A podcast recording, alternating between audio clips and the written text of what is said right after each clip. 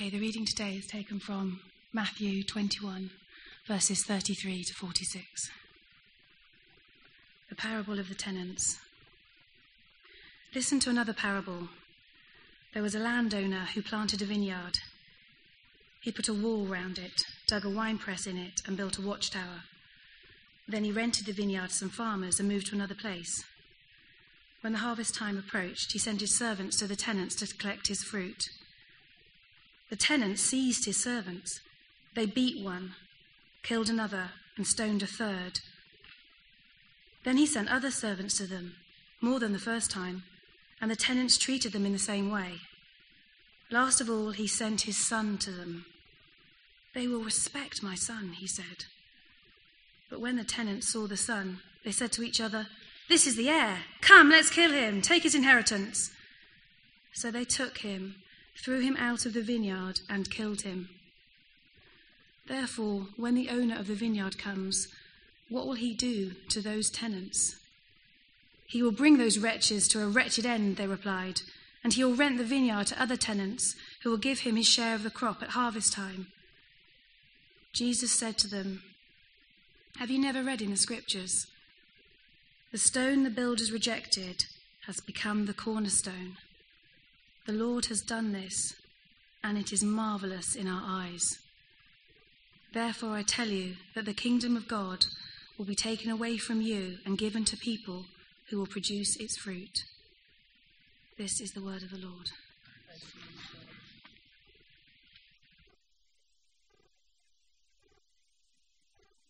Linda's going to speak to us this morning from that passage, so let's just pray for um, her now. Father God, we thank you that you have a heart for all people, that you have a heart for your creation. And from the riches of what you have provided for us, we seek to live lives that glorify you. So we pray that you would come by your Spirit and move through Linda's words to bring a revelation of your plan and purpose for us as individuals and as your body, the church, in this place. This we ask through Christ our Lord. Amen. Thank you very much, Matthew, and good morning. Well, with our focus on harvest this morning, it's very appropriate that we hear a Bible passage read to us, which fortunately mentions harvest. And I imagine that's why we went back to Matthew. Um, there is a connection with Ephesians, which we'll see um, fortuitously. But the passage we heard read to us by Janine comes from chapter 21 of Matthew's Gospel, and it recounts a story that Jesus himself told about harvest time in a vineyard, not the harvest we know particularly well, but that was the sort of agricultural work that Jesus would have been very familiar with in his context. And if I can find the clicker, we might see a picture of the vineyard, the sort of vineyard that Jesus would have been familiar with, perhaps bigger. This is actually from the Golan Heights, so it's very much Jesus' territory. Um, but I don't think he had plastic buckets and things in those days. So it's a modern vineyard. But notice people working in the vineyard with their hands. And the growing and harvesting of grapes each year was a very common practice in Jesus' day, and that's why he often used vines and vineyards and grapes and wine as illustrations in his stories. He used them because in his teaching and in his stories, they were familiar and accessible to his listeners and easily understood in that context. And in the passage we heard this morning, Jesus is actually telling the second of two stories about a vineyard. Both his stories are parables. In other words, while on the surface they seem like stories of everyday life, underneath they carry a deeper meaning which the storyteller wants his listeners to grasp and take away with them. Perhaps it's a specific teaching point or a truth that the storyteller wants to drive home in his listeners' hearts and minds. And whenever Jesus tells a parable, it's always worth taking a close look at who he's talking to, when, where, and why. So, although we didn't hear the earlier parts of chapter 1 read to us, I'd like us to cast a brief eye over what goes before verse 33 to help us get a better sense of how we should understand verses 33 to the end. And I need your help in doing this. In the church Bibles, you should find a little slip of paper which has got Matthew 21 and a few verses on it from that chapter. And there's a question for you to answer. So I'm going to give you a few minutes to take a look at the verses on your slip of paper. You can do this with the person next to you, or you can do it in a small group. Turn your chairs around if you want to. And try and have a look at the passage and then answer the question on your slip of paper in a single sentence. I'll give you several minutes to do that. If you're not sure where Matthew is, the, the most important page to know in the Bible is the contents list. And I'll give you a tip it's on page 935, so that'll make it quicker to find Matthew 21.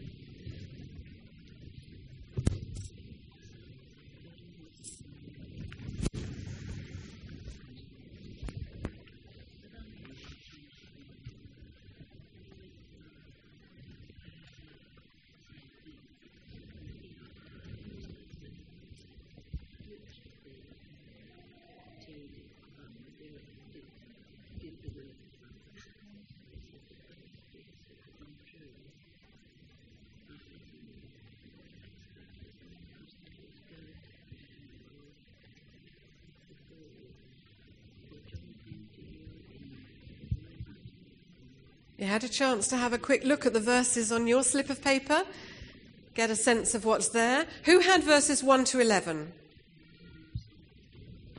Pam. Tell us in one sentence what's going on there. Jesus had borrowed a donkey from Bethphage and he'd entered Jerusalem to great acclaim where people recognized him as Jesus, the prophet from Nazareth in Galilee. Brilliant summary. Add verses to 17. I'll try not to hook myself up this time. Anna. Um, basically, um, Jesus goes into the temple and he sees um, people selling and selling selling stuff in in the temple, and he um, um, turns over all of the um, all over the tables and benches, and then he um, all the, um, um, the blind and the lame come to him, and he heals them, and um, all the children start shouting "Hosanna to the Son of David," but the um, the priests don't really like this like this much, and um, Jesus um, basically he he, he backs it up by quoting from scripture. Great. And then Thank- he goes, Thank you. You had quite a lot in that. Who had 18 to 22? Fiona. Jesus cursed the fig tree, and the disciples were astonished how quickly it withered.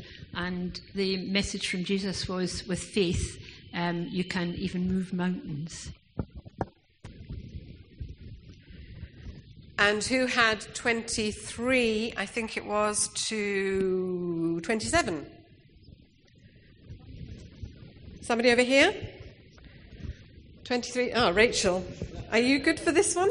Yeah, go. Have a go. Go on, have a go. They'll Basically, Jesus entered, went into the temple, and he was ques- he was preaching, but he was questioned what authority he had to preach, and there was a bit of discussion about whether the origins of his preaching was from human origins or from God.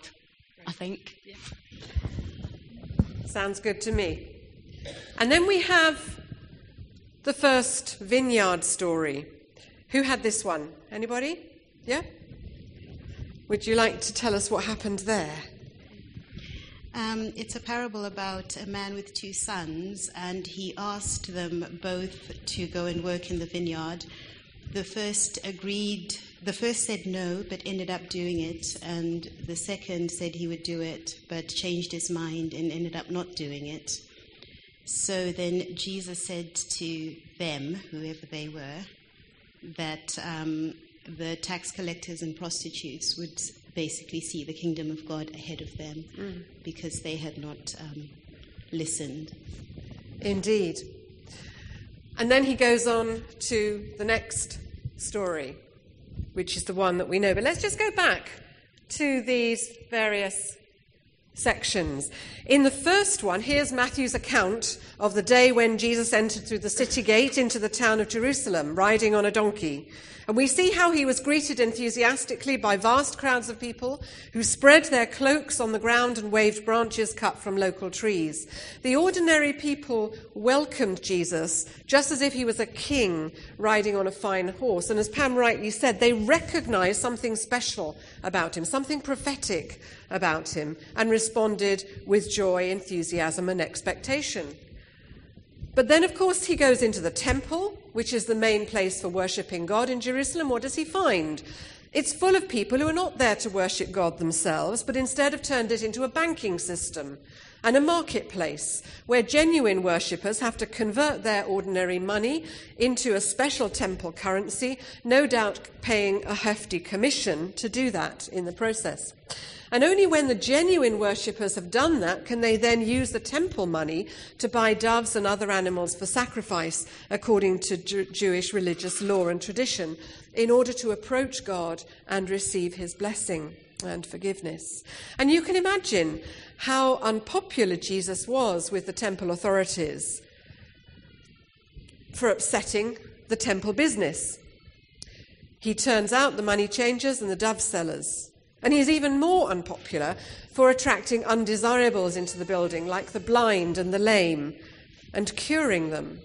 And when it comes to having children singing praises in the temple, well, that was totally unacceptable, wasn't it?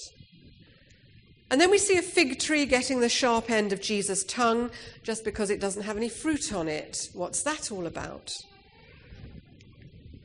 And then in the verses 23 to 7, we see further opposition to Jesus and his teaching in the temple, opposition from the chief priests and the leaders and Pharisees, the religious leaders of the day, men who should have known better. They question Jesus' status and his authority for doing what he does. And Jesus cleverly responds to the temple leaders' challenge to his teaching by telling them a story, or a couple of stories. The first is the story about the man with two sons, and he asks each of them to help out with the work that's needed in the family vineyard. And Jesus' story shows the very different responses the father gets from his two sons and what the actual outcomes are. One promises that he will help, but then he fails to deliver on that promise. And the other won't initially commit to helping his father, but he later changes his mind and turns up to help after all. And so by the time we get to verse 33, which was the start of our reading, the writer of Matthew's Gospel has very cleverly set up for us a multifaceted picture of different ways in which people see the person and the teaching of Jesus when they encounter him, and different ways in which they engage with him and react to him. While some people see Jesus and recognize him as the Son of God, and they respond in a positive way, others see him very differently and they react in a very different way. And in his second vineyard story, Jesus is very explicit about this negative response and the negative attitudes and actions of most of those who were involved. It's harvest time in the vineyard. And so the landowner, quite rightly and properly, sends his servants to collect the harvest produce from the tenant farmers who've been looking after and working the vineyard, presumably in agreement with the contract. But the response of the tenant farmers is to beat up and kill the servants on at least two occasions. And finally, the landowner sends his son in the belief that he will be recognized properly for who he is and therefore respected by the tenant farmers. The tenant farmers do recognize the landowner's son. They recognize his ownership claim to the vineyard and therefore his rights to the fruit of the harvest. But it makes no difference. They still throw him out and kill him, just as they did the servants who'd gone before, with the intention of taking over the vineyard for themselves.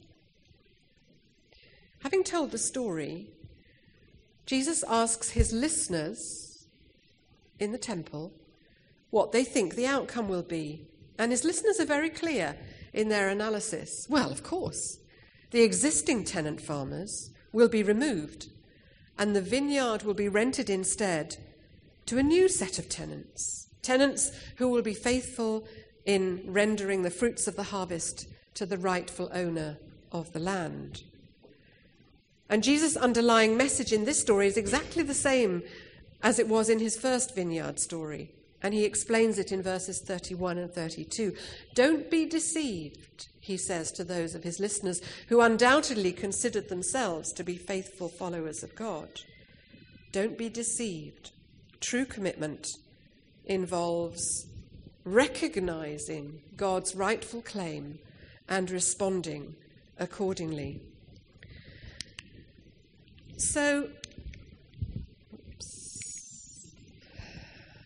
Try again. There we go. the two vineyard stories and much of the early chapter then focus around two key themes. The first is the theme of recognition, and the second is the theme of response. If we think about the different people that Jesus encountered in this chapter, in the short passages that you read, we can see that so often they saw him through different eyes and recognized him in different ways. The crowds recognized a humble leader in the style of King David. The money changers and dove sellers recognized a threat to their business and economic well being. People with disabilities recognized in Jesus a compassionate healer, while children saw him as a cause for celebration. For the temple leaders, Jesus was a challenge to their religious authority and the political powers that be.